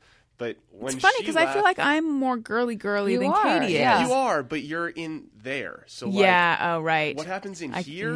We just fucking no. I yeah. There's a, there's a smell barrier. Yes. Yes. Wow. And I don't think anyone in there is going to go crazy, even if they are a guy, because there's mics that can pick it up and Who's stuff the like ooh? Who's the biggest offender? Um, it depends on what whoever had for dinner that night. It really does. It rotates. Ugh. What a weird world. I know. Those boys. You Now hold on a second. Let me just let me just make sure that we're clear here. It's not like anyone. You hear Adam talk about Jimmy specifically eating things to bring that on. Yeah. That's not Appar- going apparently down. clams. I know. We're, we're not that ridiculous. No, That's- I, that's I, I know. going down. I don't mean that you guys are weird. I mean the wor- the Oh, weird, are. the weird, the the weirdness of a world where women just don't do that ever. Really, I don't think. I mean, I've had a lot of different kinds of female No. friends, and nobody's laying them out. If it if it happens, If I'm with my sister, there's an apology, or there's like a I totally didn't know that was going to happen. Yeah. It's never like she won't care if I fart. One of my most mortifying moments uh, during college orientation, we all went to Target Um, because you know everyone does everything in a big group in college, and perhaps I was adjusting to the new cafeteria. I don't know what it was, but my friend Angie walked up to me and she went boo, and I went. Oop. And she said, "I'm never going to oh. sneak up on you again." Yeah. It's awful. oh, another time in gymnastics in third grade, my poor, the poor, I had like a private lesson, and every somersault and every cartwheel was just punctuated with a little. Oh yeah, that is the last situation in Oh, which you want to be Yeah, gassy. I feel so bad for the guy who was spotting me. I couldn't help it though. I, I was one- a child. I my one of my trainers. Uh, I, I don't. By the way, I have multiple trainers. I don't know why I said that. I guess I used to work out with someone, and now I kind of work out with someone different who lives a little closer. But he is anosmic, so he can't smell anything. Ooh, It's like the perfect. Dawson has that. yeah. Yeah, I never and knew Mike the word Furman for has it, that though. too. Anosmic, yeah. So you could totally fart. Like they don't. There's no negative association with farting or poo or anything like that. Yeah, according to Lynch, that's one of the reasons that it is the way it is around here. Because during the radio sh- show days, he shared an office with Dawson, who had that, and he just so as a result, just it, there was never even a concern. So But he's not deaf. that's true. But if you don't, but you But think about it, headphones it's the sound. I know. Yeah, it's like the sound. If the sound, if the sound were the Right. sound without ever any Yeah. association of a smell, Right, it's- never. It would. The world would be a very different place. Right. It's just didn't- just like the sound of like a pen along a spiral notebook. yeah. you know, oh, that's- that smell? Just kidding. Okay, let's talk about getting to the point in a relationship where you fart in front of the other person because I've heard people say, "Oh, but I've I've never gotten to that point." And when I was younger and I would hear them say that, I'd think that's a shame. And yet, I have actually never gotten to that point in a relationship. I mean, it's not like there's sort of a discussion of it and there's not mortification if it happens, um, but it's not like pushing them out. Yeah. Uh, yes, I have never been in a situation where I welcomed farting Mm-hmm. in myself to in in with someone that I was with. Right. It might happen if you live with someone after a while, but it was never something I was comfortable with. I never got comfortable. Now, do you think what do you think that means? Is that a good or bad thing? I think it's not a bad thing. I don't think it's a bad thing. I think if you live with someone, there are enough uh, lines that get crossed and enough ways in which things become platonic that um, whatever you can hang on to that allows for a little mystery is probably not the worst thing in the world. Yeah. Okay, at what point in a relationship do things should things start becoming a little platonic? And by that I don't mean that you guys don't sleep together and that there's not an attraction. I just mean that like that sort of passion begins to take a backseat. I think well, I don't I don't know the answer to that about not living with someone because I associate it with like people living together. I associate it with when you start when you move in, it's you're go, you're you're going to necessarily end up making those transitions without mm-hmm. even intending to. Yeah. It's a 'Cause You're paying shame. bills and you're yeah. It's a shame and yet I don't really see a way around it. I don't know if I do either, but I I do feel like you see kind of repeating in cycles uh, in contemporary culture. People become fixated on the idea of couples who live apart for a long time, like the whole Woody Allen Mia Farrow thing. And I just read another article about that. There's like a new set of celebrities who keep separate homes and. Um, and are you know raving about how good it is for their relationship and stuff. I think there's something to it. Hmm. Hmm. It just I don't know. All it seems like a lot of extra upkeep or something just to have the extra apartment. But I mean, I guess if you're actually living separately, as Yeah. opposed to just maintain, you know, keeping it, but for the most part, you spend all your time together. Yeah. I don't know. See, my boyfriend and I, I live in Hollywood, and he lives on the West Side, and that yeah, it just that part sucks. Yeah. So, um, I think we should do topic sombrero actually. It's the topic, topic sombrero. We asked for topics and you sent them in. It's the topic, topic sombrero. Now pick a topic and let's begin. It's the topic. Janet, could you reach into that sombrero and pull out a topic? I have been waiting my whole life to be asked that very specific mm-hmm. question. Who knew that there It would be, be a reason today. for it? I still love that song so much. I do much. too. So Thank you, Trap so Dog. Thank you so much, Trap, Trap, Dog, Dog. contributes all the music to this show. And he indulged my stupid idea. I was I, was actually going to ask who did the music, so I'm glad that it got volunteered to me. I pick I picked a topic out of the sombrero. Okay, let's hear it. Uh, life after your longtime spouse has a midlife crisis and destroys everything you had together. That's dark. Life after your longtime spouse has a midlife crisis and destroys everything you had together. Wow. wow. Um, my gosh, I'm trying to think if I if that's a topic that I can even address. Um, that well, that's really sad. First of all, um, I'll tell you what immediately Yeah. is sad to me is that I don't associate the words midlife crisis with anything other than men.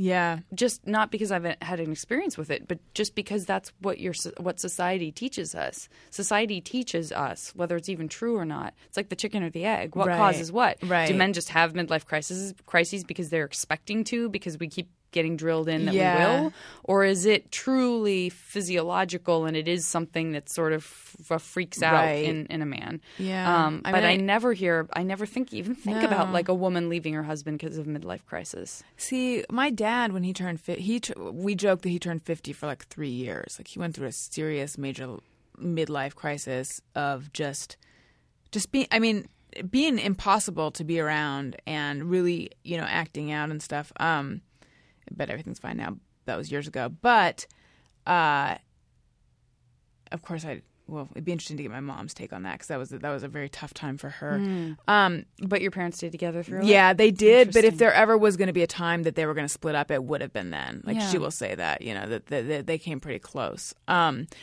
but with some of the stuff I've been thinking about lately, like sort of thinking, you know, I, w- I always wish that I was this chatty person who talked to strangers, but maybe I should just accept that I'm not.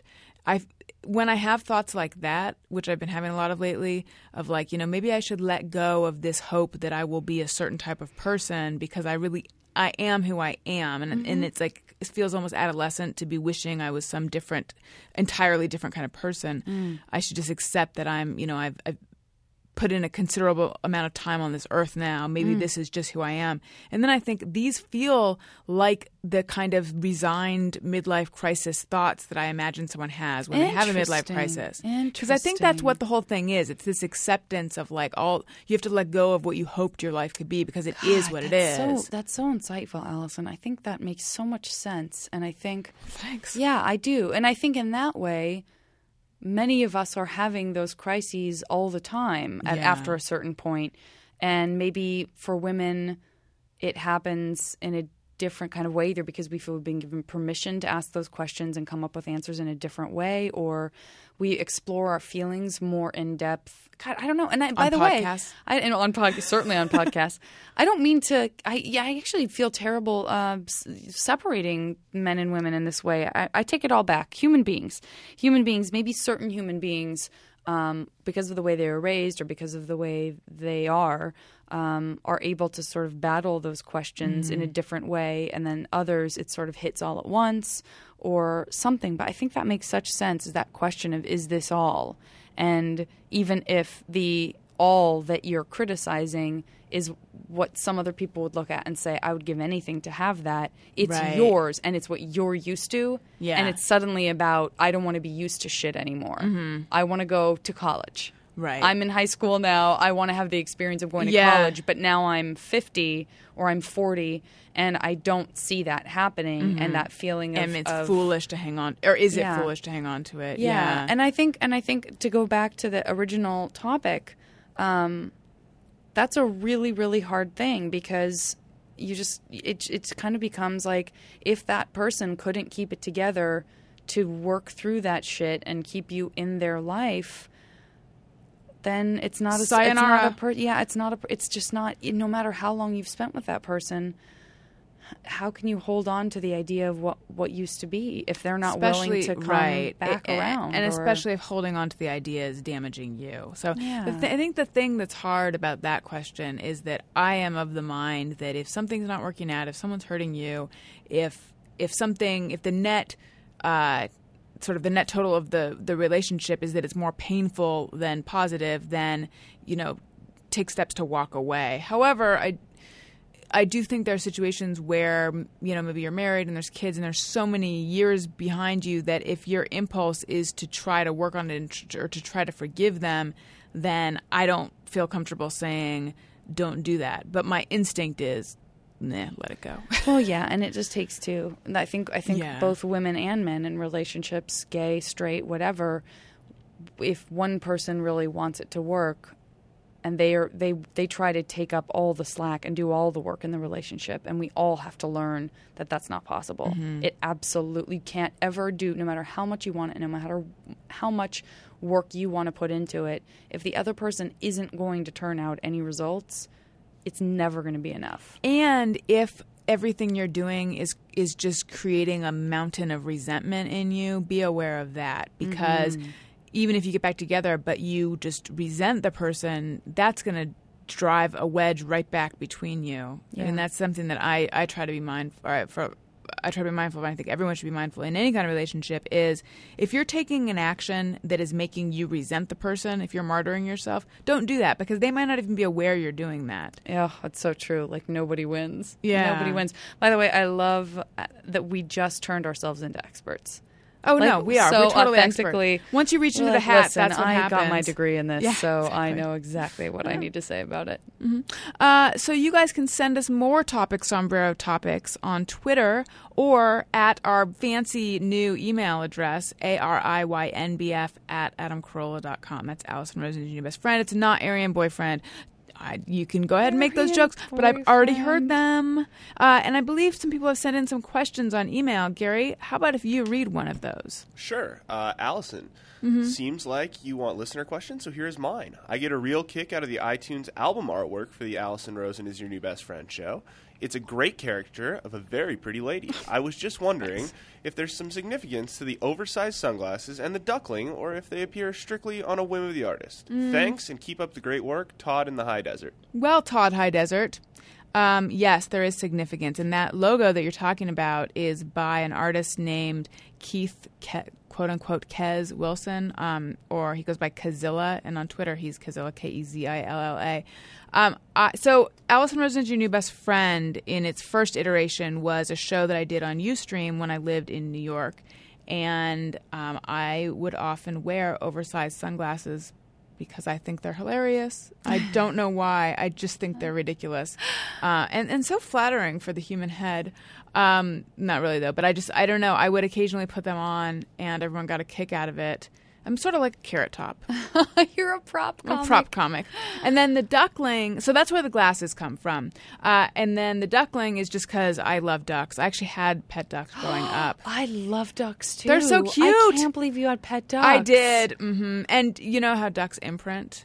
Yes. Yeah, ducklings imprint, so they'll follow when they're uh, when they're Oh babies. God. They'll follow anything moving around because they think it's their mom. Oh, so if so you have a duckling and you're me and you're eight, then you can walk around the house and there's a little duckling that'll follow you. Okay, I'm Super losing cute. my mind over this business Yeah. with the ducks. I love ducks. I've I've I've fallen in love all over again with adorable images. Oh, I mean, not like I ever didn't have time for a baby sloth, but now that now that I'm probably you. probably I should be shooting out kids, but I'm not. I'm just retweeting adorable pictures on Twitter. I hear you, and I get a lot of- second that emotion. Yeah. Okay. Um, and let's see. Yeah. Oh, there's. Oh, and then there's a third thing in the photo which I have to mention, which is there's a pencil which is kind of bendy, and people think that that's because I'm a writer, but actually, that and this this will be the least the thing that tra- is translates the least when I explain it. But something we used to do on the show was the wavy pencil dance. I don't know how it started, but you know when you hold a pencil between your fingers and you kind of hold, like jiggle it up and down and make it look like it's rubbery. Yes. Yeah. Aha. No, that Gary doing it reminds me how this started. Someone love on the it. show claimed it's best when you hold the pencil on the end, and then I was like, I thought you hold it in the middle. I've always, I Held always it on held the it end. on the end. I always me held it on the middle. In the middle. T- that's how I. d- Yeah, I do it on the show. It doesn't work nearly as well when you hold it in the middle. No, the end's but way somehow, so then somehow the guests and I that's started holding up pencils and doing that while I played this little song on this fake cell phone toy I had that made this like chirping like and then because it, Ustream is interactive, people at home would get all excited by that. So then it turned into this thing that we had to do for every show. And then the, my some of my favorite ridiculous, insane moments were I'd have like five people in my apartment. and we'd do it, and then I'd be like, "Just the boys," and then I'd duck down under my desk, and then people, and I'd be like, "Dustin, take a solo," and then he'd twist around it. It was very insane, but it became um, a thing. Am I doing it? You're yeah, you're doing it. That's fantastic. You're holding the tip, and you're doing it. Um. So anyway, so that's what all those things are, and in the uh, in the theme song to this show, you can hear Trap Dog say, "Doing the wavy pencil dance again." Uh, I know that some people have asked, "What does that mean?" And that's there's a line in that. That's that. Secret reveal. Yeah. So now you know. Um, there, I feel like I'm my own uh, Allison Rosen is your new best friend wiki. Yeah, you just did a biography of it. There it It's is. I know. I it might be too much. I've, I've shared so too much. Adorable. God, the duckling story. iTunes comment of the week time. Satisfying. Allison Rosen brings you the best iTunes comments of the week. Now that song is by is his name Ross Bergman. Berman. A listener sent that in to us, um, so he should get his I own love shout it. out as well. All right, and he will. I just don't have it right here in front of me. Okay, I think it's Ro- it's. Ross Bergman. I think. I think it is Ross Bergman. Okay. If we got that wrong, please uh, send me an email, and I'm very sorry. We'll we'll correct it next week.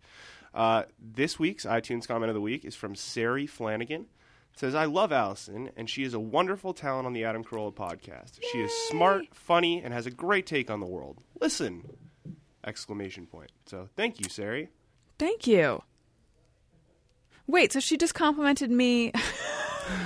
I'm not that I'm not grateful, but she just complimented me on my performance on the other podcast. Well, it's a comment on your show, so I think it's, I think it's an addendum. It's as Okay. well as being great on the Adam Carolla podcast. She's awesome here. Listen to this. Right. Okay, that works for me. Producer Gary's going to get better at this. This is uh, this is only his second episode, and he's a little. That's sick. right. That's right. It's okay. I've made Gary read these because I feel like when I blow smoke up my own ass, Yes, I then totally it feels get it. funny. I totally get it. That's great. I wish I had someone that I could do stuff like that. I could have them do well, that. Gary's going to be out of a job soon. clearly. But you, but you may mean that he's going to die from whatever illness he has. No, so from Coachella fever. I don't Yeah. mean that.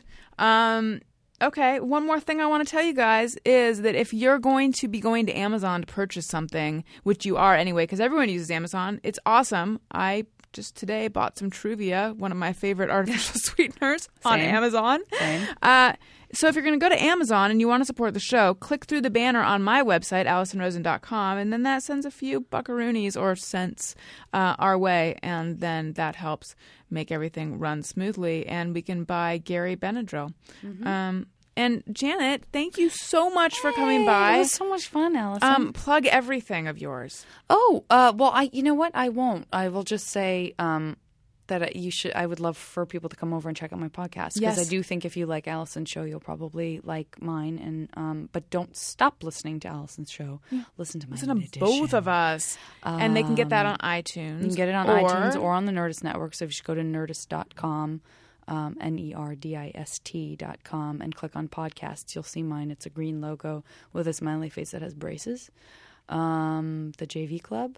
And, uh, And on Twitter, they can get to you at Twitter, Janet I'm- Varney. yeah, just at Janet Varney. and do you have janetvarney.com? I do.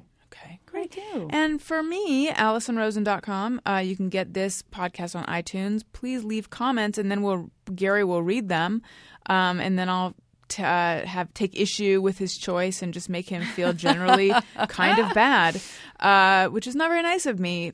I don't think. And also, please rate it highly if you think it deserves a high rating, and if not, rethink that thought. Uh, and you can follow me on Twitter at Allison Rosen. You can follow the show's Twitter feed at ARIYNBF. There's um, a Facebook page for the show. There's a Facebook page for me. Uh, you can email the show, ariynbf at adamcarolla.com. And I want to thank everyone and thank you guys for just being awesome listeners. Uh, tell your friends about the show. Thank you, Trap Dog, for the music. Thank you, Kezilla, for the logo. Thank you, Gary, for being Gary, and Janet for being here. And um, God, am I forgetting anything? I don't think I am. Bye, you guys. Bye. Hey,